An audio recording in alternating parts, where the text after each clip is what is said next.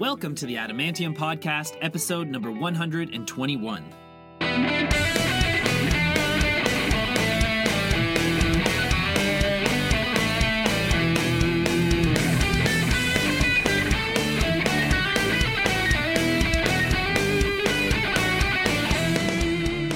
Welcome back, Adamantomaniacs. I am your host, Adam R. Harrison. Thank you for tuning in today. I hope everyone's summer is off to a good start.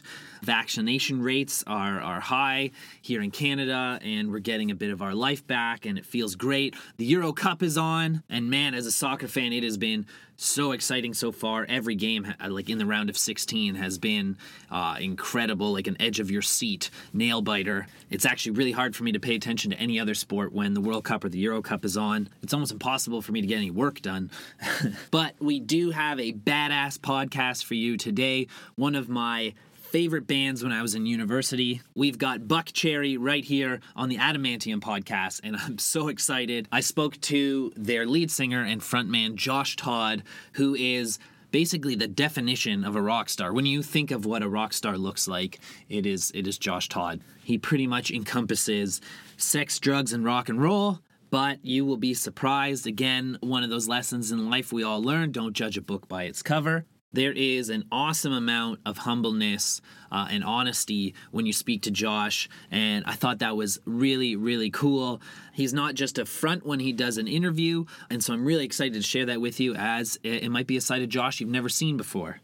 I got to speak to Josh as one of our virtual series episodes, which we have been doing during the pandemic. We actually recorded this one a little while ago, but their latest album, Hellbound, was just released last Friday, June 25th. It is available on all streaming services, of course, or wherever you buy your music. I also think they released some kind of colored special edition vinyl versions of the album, which is pretty cool if you're a collector or into that kind of thing. And Hellbound is exactly what you know and love from Buckcherry some party songs, some songs to have a good time to, which is really what we need this year. So go and check it out as I mentioned, we did record this episode a few weeks back, well before the album was actually released. So you'll hear Josh talking about pre ordering the album. We also talk about Toronto still being on lockdown, which is no longer the case. So just in case you're wondering what that's all about, before we get into the interview with Josh, uh, let's do the Adamantium Recommend segment. And that is when I choose five of my favorite Buckcherry songs to recommend to you, whether you're a new listener of Buckcherry or just uh, a longtime fan that we can compare. And like I said, especially when I was in university, I was a big fan of Buckcherry, so it was almost kind of hard to pick just five songs. But let's start with the song from their 2008 album Black Butterfly. The song is called Rescue Me. It's one of my favorite Buck Cherry songs, and we talk about it in the interview, and there is actually a great story behind that song, uh, so stay tuned for that. Then, of course, there was Buckcherry's milestone record. It was called 15. It came out in 2006. I've got three songs picked out from that album. The first song I've picked out is called Next to You, and then, of course, a Buckcherry list wouldn't be complete without the songs Sorry and Crazy Bitch. And then, lastly, I've picked out what is Buckcherry's original hit back to their 1999 album, self titled album. Uh, the song is called Lit Up. And that's it. If you're a Buckcherry fan, you know those songs, no doubt about it for the most part, pretty obvious choices. Uh, if you are a Buckcherry fan tuning in to the Adamantium podcast for the first time today, first of all, thank you so much for tuning in. We would absolutely love to have you back sometime. I'm sure there's a few guests on our list of 120 episodes uh, that would tickle your fancy. And there is no sign of us slowing down, plenty, plenty more to come. So hit that subscribe button on whichever network you choose to get your podcasts. You can also follow the Adamantium podcast on social media. We're available on Instagram at the Adamantium, on Facebook at the Adamantium podcast, and we're on Twitter at Adam R. Harrison. Or you can find us just by searching the Adamantium podcast. All right, so let's get into today's episode with Josh Todd from Buckcherry, right here on the Adamantium podcast, episode number 121. Have a great week, everyone. Have a great long weekend. If you're here in Canada, enjoy Canada Day. If you're in the States, enjoy Independence Day. Be good, stay safe, have fun, and you will hear from us very, very soon.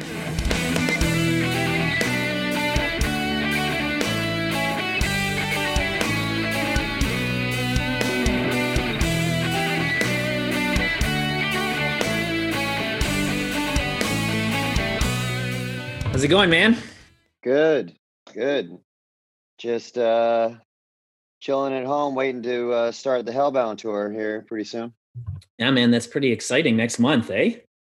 Yeah, uh, June first is like the first show, and um, got about 105 booked uh, in the United States uh, here until the end of the year, and then hopefully we'll get to go international. You know, all depending on you know the vaccine status and yeah. how it's all rolling out in Europe and yeah. everywhere else. I bet you guys are chomping at the bit to get back out there.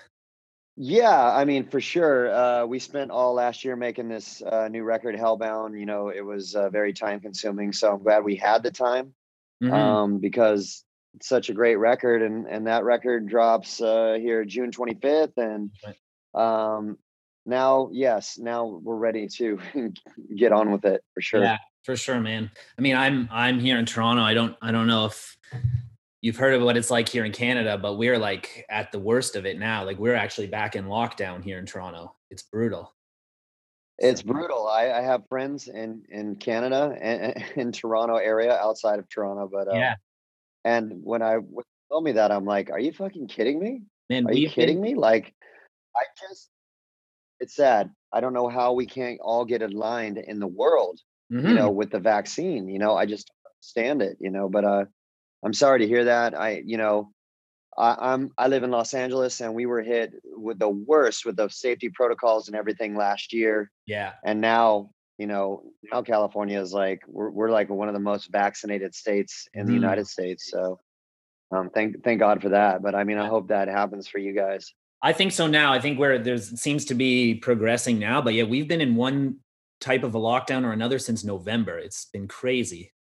Yeah, man. You you you you go you go fucking batty. You know. You do. Um, you do. It was really great for us to have something to focus on in the quarantine, or I would have just lost my fucking mind. You know. So uh maybe maybe that's something that you could. I don't know what you like to do. Oh, I yeah. Home, I, but, I mean, you know. I'm I'm also the type of person that had to keep myself occupied, or I would have leapt off this balcony. You know, like. so yeah, I read it. Me too literally like we got locked down in March and April. I brought I bought an electronic drum kit and I was like, I'm gonna get there you go super good at the drums See? again. And yeah, and so yeah, it's been that's uh, a great thing. It just takes uh just takes ambition, you know, because you can learn anything on YouTube if you just oh, spend an sure. hour a day I doing it, you know. Yeah, I mean, I was that was one of those things. I mean, I've been a drummer since I was a teenager, but now that I have a cool man a condo, you know, I couldn't move my drum kit into the condo. So it was one of those things I'd been debating a while. And I was like, well, if we're gonna be stuck inside a while, might as well focus my energy, you know. So that's great. Yeah, that's yeah, really man. It's, it's been good. It's been, I mean, it, has been a good way to to release. I mean, I, I find lots of projects, and um, that's, I mean, that's one thing I wanted to ask you because obviously writing this album, producing this album, obviously must have been a much different process than previously. Um, tell me what it was like making an album during a pandemic.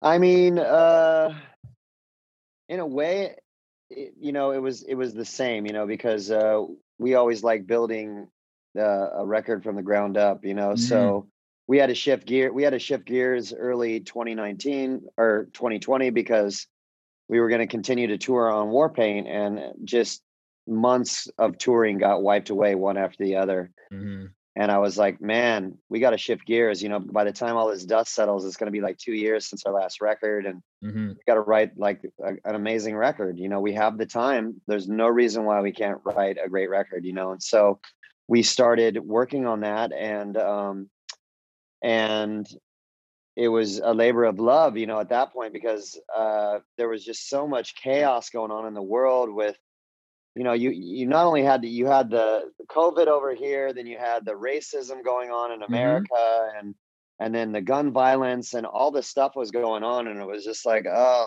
i you know i just want to focus Politics, on something yeah.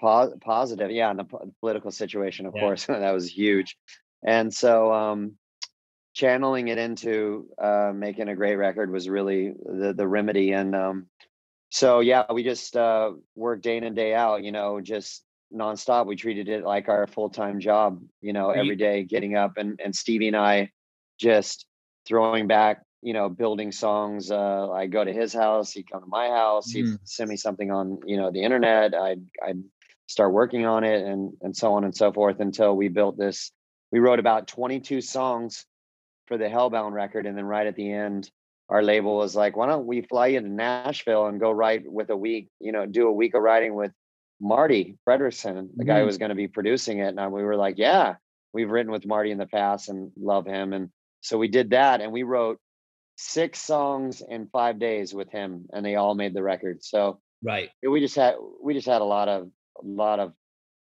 uh, songs uh, to make this record what it is. It's, it's are- really is one of our best. Is the whole band located in Los Angeles? Like, were you guys able to easy enough work together, or No, yeah? uh, just me and Stevie and Billy. Right. You know, um, Kelly lives in Portland and Francis lives in Texas. So Mhm. So what was we- that we had to like? we had to send them. Well, you know, Stevie would program the drums on the demos, and then we would send them finished songs to learn, hmm and then they would learn them at their own homes, and then we'd fly them in to Nashville to do the the drums and bass. You know. Yeah, I and, and but you know we've worked with that like that for a while now so it's not like a, a real difficult thing new. Yeah, I- like Yeah. I've spoken to a few European bands who were literally recording in five different studios and sending things back and forth, and it's you know it's obviously not the most ideal, but you know to make it happen, you got to make it happen. yes sir Yeah, yeah and Uh, and you know that that is the good thing about technology about today. because because you really can if if you know we have we have a lot of faith in each other because we've been we, we know we know how good everybody is Mhm. as professional musicians and we know that they're going to do their homework or they're going to show up sounding like shit you know and nobody wants to do that so they're all doing their own you know we have i have faith in francis that when i send him a song and say hey learn these parts and you got to lay it down for real at this date so Yeah. so however that you want to make that happen you got to do that and he does it you know and kelly kelly is the same way so Yeah, you and you mentioned actually two things in in talking about the album that were questions I had. The first being, you know, the state, especially in the, the United States over the past year, did that have any influence on the writing of the record, or was that kind of something you tried to stay away from? no um, we're not a political band you know that's never been what we're about uh, you know and i don't I, you know i think the last thing people need at the, when all the dust settles is songs about that point in time I you know know. what i mean like you know we wanted to write songs for people to, to like that want to bust out and party and have Mhm. fun and like you know forget about the negativity and and um Which is what people So want from a Buckcherry album. Yeah. yeah, and that's the type of record we made, and we just dropped a single so hott, and it's gotten, it's doing really well, you know, and I'm I'm so grateful because you know there's always, you're always second your get second guessing yourself. Yeah, I, I actually got a, a an advanced copy of the album and, and listened through it on the weekend, and uh, Metal, that's so man, great. it was it was awesome. Like I, it, it felt like a classic Buckcherry album to me. Um, I've watched the video a couple times, uh, and it's it's wicked, man. I feel like I'm, uh, you know, I'm I'm listening to rock and roll again. So I'm so grateful for that, you know, because I I can see I can see the Buckcherry shirt you got on, and Yeah, I I wanted- that it's, it's from it's it's an old shirt. I know I know it's an old print, you know. Yeah, so I'm like, you know, when when we when we, I call them frequent flyers. When we got Buck Mhm. Cherry fans that have been with us, this is our ninth record, you know. So to know that you liked it, like it was received by Mhm. you, when you've heard a lot of Buckcherry, it means a lot, you know. Yeah, I um I, I am like I was I was gonna say from the very beginning, I am I'm I'm a big fan. So this is actually it's it's really cool to get the opportunity to have you on the podcast. And uh, Love that. Thank you, I'm- man. Pleasure. I hope uh, you know, I'm hoping next time we'll we'll catch you here in Toronto. So Yes, uh, we will be there in Toronto as soon as you'll have us. We've had course, like uh, big tours booked in Canada, I saw and it, yeah. we have not been we have not been able to get there because it's always one thing after another. But uh, Mhm. I think you guys are going to get your stuff together by the end of the year, and, I think we'll- so we'll too. get over I- there. I saw that you guys have some dates in October. And uh, Yeah. actually, skipping ahead a little bit, one one thing I thought was really cool about Buckcherry is you guys do a lot of touring in Canada, and We uh, do. even though like the the one and only live album that you guys have is recorded in in some places in Canada that people like have probably never heard of, like Medicine Hat and Regina, and you guys Uh, are. yeah, we've had some amazing shows in those say you guys have you know. ventured to to territory you know some dare not venture almost. we played we played Moose Jaw. Yeah, you heard of that place? I sure yeah. have. Yeah, yeah. We've done we've done like we've done winter tours in Canada for like we've spent a we've spent a winter up there in like three weeks or four weeks and just been like we're ballers up there. You know that that's why they call they call Buckcherry the king of the B markets. Some people refer to us mm-hmm. as that. You know, and it's because we like to go into every nook and cranny, not just major cities, mm-hmm. and and and play rock shows. And yeah. because of that, we we see a lot of like we, we get to meet and see a lot of cool people, you know, uh, throughout Canada, places like I just never knew existed, you know, and yeah.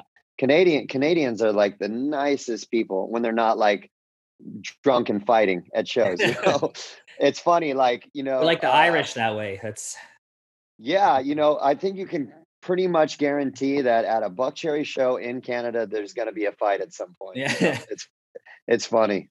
There's it's funny no, because I always laugh at that because Canadians will give the shirt off your back. You can you can meet a Canadian at Tim Hortons mm-hmm. you don't even know and say, "Hey, man, I got my car is broken down like mm. five miles from here. Can you help me out?" And they'd be like, "Yeah, let's go." And you know, they'd offer you a place you to out. stay for the night too. Like that's for sure. Yeah, yeah, I love Canadians in that way. Yeah. It's amazing. And the great thing about you know when you play towns like that is they feel really blessed to have you there. You know, like I've been to shows in Toronto where I'm like, this crowd is so dead because they're used to having a show here every night, you know? And right. Yes. You know, so when you go That's to a place like truth. Moose Jaw or something, they're like, this is the first band we've had in town in like three years. Like man, they they are yeah. like so grateful. They want to party. Yeah. You know, they, they they base their whole month around this show, you know, and it's mm. it's uh that's why we like to do it. That's the yeah. best. And we do that in the United States. Everywhere we go, we do that, you know? Yeah. That's really cool, man. The first time, so I've seen Buckcherry five times uh, live. Nice. Uh, the first time being the Crüe Fest in, I think it was 2009. Uh, yes. Which was kind of a, I think a kind of a milestone time for you guys as well. So I was, I was curious, you know, tell me about what that summer was like with Motley Crue in 2009 you know, a lot of people always refer back to that. You know, that was the first Crüe Fest. I think they did another one after that. Mm-hmm. But I mean, that was um that was just, you know, we were we were hitting on all cylinders. Mm-hmm. Um, mm-hmm. you know, both bands and we had a lot of fun. They they were very nice to us, you know, and um I just remember uh Tommy Lee he he used to have this crazy sound system in his dressing room yeah. that he'd set up every night. And so he would go from doing a whole uh, show to like DJing a party in his in his room. Yeah, and you know, and it was like band and crew guys and like people's friends and family would all be in this room, and he had like this Jägermeister's uh, station. Yeah, and it was just bananas, and it was so much fun because it was all dance music, you know. So it mm. was all these rockers like dancing to dance music, and and we we just had a blast you know i mean i think that was like one of the probably the funnest time i've ever had on tour because i love to dance and i love dance music like tommy yeah. and i uh became friends after that and we we still uh chat to this day you know we text each other from time to time and and uh we had we had such a great time that's very cool man that's um one of my i think that was right after black butterfly came out Yes, and, that was a Black uh, Butterfly record. That's what that's when this was from because you guys played yep. Toronto, I think later that year, and uh, I remember it was actually part of a a festival here in Canada, uh, like Canadian Music Week, which you mm-hmm. buy a wristband for, and if it's a headliner gig like Buckcherry was, you have to like show up early. And I remember it was like beginning of March, and we like sat outside in the cold for like three hours to get a good spot. And um, it's a good memory, man. I was in college at the time, and yeah, and, love that, uh, man. the reason that. I brought up too is I, I mean, there's no question involved, but uh, one of my all-time favorite Buckcherry songs is "Rescue Me," and uh, yes, that comes from that album. And uh, one thing I love about it because it is, it feels like a party song, but at the same time, it's like one of, I feel like one of the most vulnerable kind of Buckcherry songs at the same time. Yeah, no, it's not a party song. It's um right, but, but it's I, got that. Know, it's got that uh, that melody. Yes. yeah, it's got the. Uh, I'll tell you how that song came about. I, I uh, I was on vacation with my family, and my oldest daughter was reading this book for extra credit from school, and it was like this thin book, but I, I was noticing the the cover of it, and it was like this little boy, and I said, "What is that?" And she goes, "It's it's called a child called it." This mm. book, and I was like, "Really?" She goes, "Yeah, it's like so hard for me to get through. It's like this horrible child abuse story," and I was like, "Really?" and and I and I read a lot, and I, I, was like, I need a new book. After you're done with it, I'd like it. And mm-hmm. she goes, Yeah. So she finished it and then gave it to me. And I guess there's three books, and I read two. I, I read two out of the three, but Child Called It was one of them. And I was just like, this is a crazy story about this little boy that was abused by his mother, and and um, it really resonated with me. I could not like get it out of my head, and so mm-hmm. that was right when we were writing songs for Black Butterfly and we wrote a song called a child called it and yeah. then we wrote this other song called rescue me and so that was part of it and um, that's really what it's about that's really cool man i didn't know that yeah yep that is really cool and and since then i think that kid became a, a lawyer oh really but and he was he was a child abuse advocate or mm-hmm. something like that and he uh, contacted us and we got him to a show and it was like really cool to meet him I was gonna say, what was that like for you guys? It must have been an emotional experience it was heavy it was heavy you know like whenever you read something it's has so much more of an impact than just like seeing it on television or in a movie mm-hmm. theater you know and i felt like i lived this guy's uh, story because mm-hmm. i was so enthralled in in his experience and um just to to see it come full circle was like incredible mm-hmm. um, i felt um like i felt like you know we brought a lot of awareness to it and and that was you know made was was special for us, you know, for sure because it was off the beaten path of what we normally do. I was gonna you know? say it's almost like you're doing a bit of advocacy, you know, um, which is, I mean, like you said, it's it's nice to, to see even break up, you know, uh, to take a note um, on the sideline to what you know. Yes, sir. Partying for a minute, you know. but even sir. still that song is still one of the it's that's why i was saying it's it's so amazing because it's so vulnerable but at the same time that melody is so one of like my favorite melodies of any buckcherry song and Thanks, uh, it gets me like it's on it's always on my my workout playlist and uh it's a great it's a great tune um it's a great rock riff too the, it is riff. it is yeah um and speaking so speaking of riff i wanted to go back quickly to so hott because it is i mean that is a like that riff that riff is my favorite part of the song. That opening riff. Um, that's quintessential Stevie D right there. Right. Yeah. And that yeah. is like, I feel like that's like the perfect song to like open a gig with. Um, I always think it's like crucial to open a gig with a song that gets you hooked right off the beginning. Right. And, right. For sure. And to me, like So Hott is one of those songs. So I wanted to ask what, what were kind of some of the crucial elements to that song for you? Um, you know, Steve and I have a really uh, close bond. You know, we've uh, I know I've known him since I was 19. When I first moved to mm-hmm. LA, uh, I got a job at this uh, vintage clothing store called Aardvarks. Okay. And um, and he was working there, and that's when I met Stevie. You know, and Stevie, he was at that time he was working on his own music, and it was kind of it had it had kind of a, a really big Prince uh, flavor, and we both loved Prince, and we would talk about Prince and but you know, I here I was in this. Uh, I was in like a really uh, punk rock band at the time called Slamhound, and mm-hmm. and so I was doing my thing and he was doing his thing, and but we were friends, you know, and and we became roommates, and um, so anyways, cut to, you know, uh, the Hellbound record. Um, I know, I know everything that's really that that kind of he specializes that's really great and when i want something from him uh, I know how to get it, you know. And so, so hott was a perfect example. I was like, man, we need an out of the box rocker that you can dance to, you mm-hmm. know. And Stevie, you got to give me this. And that was when we were in the room with Marti as well. And all of a sudden, he had this riff that he had been, you know, just hanging around for a while. He wrote that riff like out on the road at its like sound check and recorded it into his phone. Wow. And so that was like one of the first songs that uh, we had we had uh, we wrote together with Marti.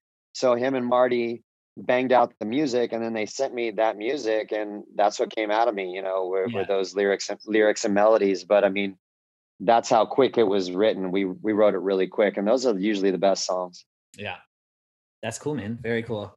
Um, one little tidbit I, I, dug up about you actually. I'm a huge fan of uh, you know, I do a lot of music journalism, so I've always been a huge fan of like classic Rolling Stone magazine. Um, yes. and I found somewhere that in 1999, before Buckcherry's first album, even there was a you were in a centerfold of Rolling Stone magazine. Yes, I was. So tell me, tell me what that was, what that was for. Um, I believe it was like one of the first press uh, photos of like we we just had a big hype, you know, behind us when we. I think it was when we first started out. We were on DreamWorks, and they got us this press, and it was like a full page of me. Like I think that's what you're talking about. yeah, I'm like, yeah. I'm like hunkered down in like some stream or something, and and uh, well, I, I remember when I first saw that, I was like, wow, yeah, this is in Rolling Stones. I can't believe this. This is crazy. You know, um, there was just a lot of hype behind the band. Uh, like I said, you know, we had we had a hit song called "Lit Up" on the radio, yeah. and um, it was doing really well. And nobody nobody really sounded like us. We came out like uh, during the the rap rock mm-hmm. uh, period, where it was like all these rap rock bands. Uh, and then here comes this rock and roll band, you know, with a song about cocaine, and like uh, we just we kind of like cut through everything, and it was unique and fun at the time, and and so yeah that was the first big press we got and it was pretty crazy for us.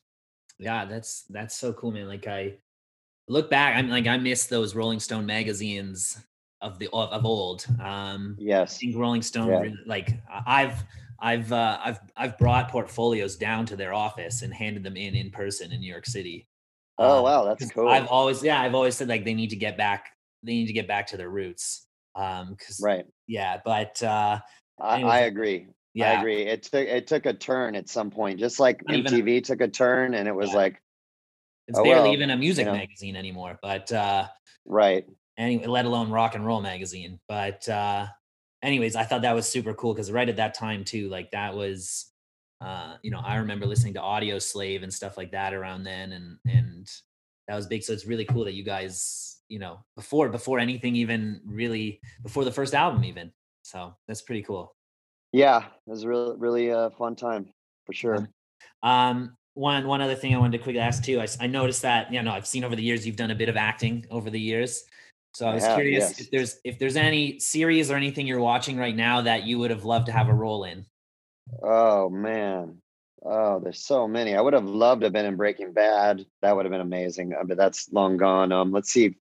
For right now, oh wow. I mean, Ozark would have been a great show to be a part of. Uh, really like that series. I don't know if you've seen that on Netflix. I have yeah, I've seen it. I saw ama- the, first, the first season. Amazing. Yeah. Um, what else? Have you seen Serpent on Netflix? Yes. Yeah. Yeah. Actually, I haven't. My girlfriend just watched it. Sorry, yeah. She's she's obsessed with like murder shows. and uh she like she she was telling me all about yeah, it. Yeah, you know, I like I don't need to watch it because I've heard everything like, about it now, but yeah yeah it's really it's really great you should you should watch it but i you know i'd like to be on something like that or like there was this unabomber series on netflix that was really cool or not unabomber mindhunter the mindhunter yes. series on netflix uh david fincher a part of anything like that would have been really fun for me you know yeah. i always thought it i always thought uh you'd have made a great character in sons of anarchy but yeah i mean that's kind of an obvious choice obvious uh, choice yeah but, but, but yeah, I would. That would be that would be fun, but like a part of any kind of uh, criminal uh, element, you know, like psychological thriller would be would be really really cool. More down your your alley. I noticed before yeah. I let you go, I noticed you've got a Muhammad Ali poster back there. Yes. Tell me, tell me what your thoughts on this Mayweather Logan Paul fight is. I have no thoughts. I'm a I'm a real box. I'm a real boxing fan. That's just nonsense yeah. to to raise money, you know, to make money, you know. Course, yeah. And and listen, I love Mayweather. Mayweather would not take a, a fight if he couldn't uh, win. Yeah. You know, and, and he's he's gonna he's gonna really show that that guy like you know he's gonna give him a, an, an education in the sweet science for sure. But as far as like a fight fan paying for something like that, I I just I'll watch it on YouTube at some point. But yeah, Uh, like I just saw an amazing fight and in Carson live. Mm-hmm. I went to a live boxing uh, match with uh, uh, Chris Arreola and um, John Ruiz. Uh, mm. Really, really great. amazing heavyweight fight, and there was a lot of great prelims too as well. So that was a lot of fun. In Vegas? No, it was in Carson, California. Carson, oh, God, gotcha, gotcha. That's. Did you ever have you ever tried boxing yourself?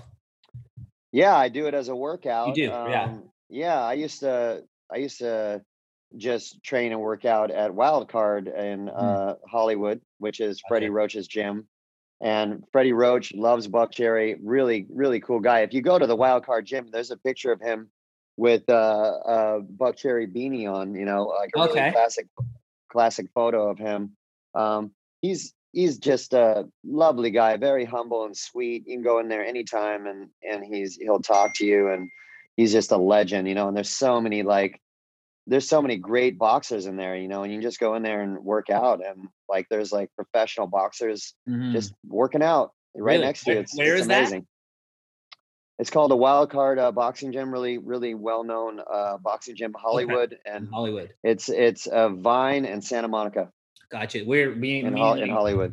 my my girl and I are planning to do a like hop in a van and drive the the West Coast next year. You gotta you gotta stop by the Wild Card Boxing. Gym. Yeah, man. You I, know, I used to do I used to do Muay Thai. Um Oh, but great. But boxing is a big part of that. So Yeah, they got little benches in there. You can just go in there and sit down on a bench with you and your girlfriend and just hang out and shoot the shit. And there's Yeah. so many characters in there, man. It's amazing. ah, And a lot of a lot of actors, you know, and musicians, they'll they'll work out there too. You Yeah. know. that's awesome, man. Um thank you. I mean, thank you so much for taking the time out of your your day to do this. Like I said, I'm a big fan, so it's really cool to to get to chat with you for a bit. My pleasure. Thanks for the love and and uh everybody go out and pre-order the Hellbound record right now. And it drops June 25th, and we'll be on tour uh, June 1st in the States and get to Canada as soon as you guys uh, open up. Awesome, man. I hope to see you here in Toronto. Uh for uh we'll do a follow-up episode. Yes, sir. Love right, that. man. All right, be to see good. you. Thank you. Later.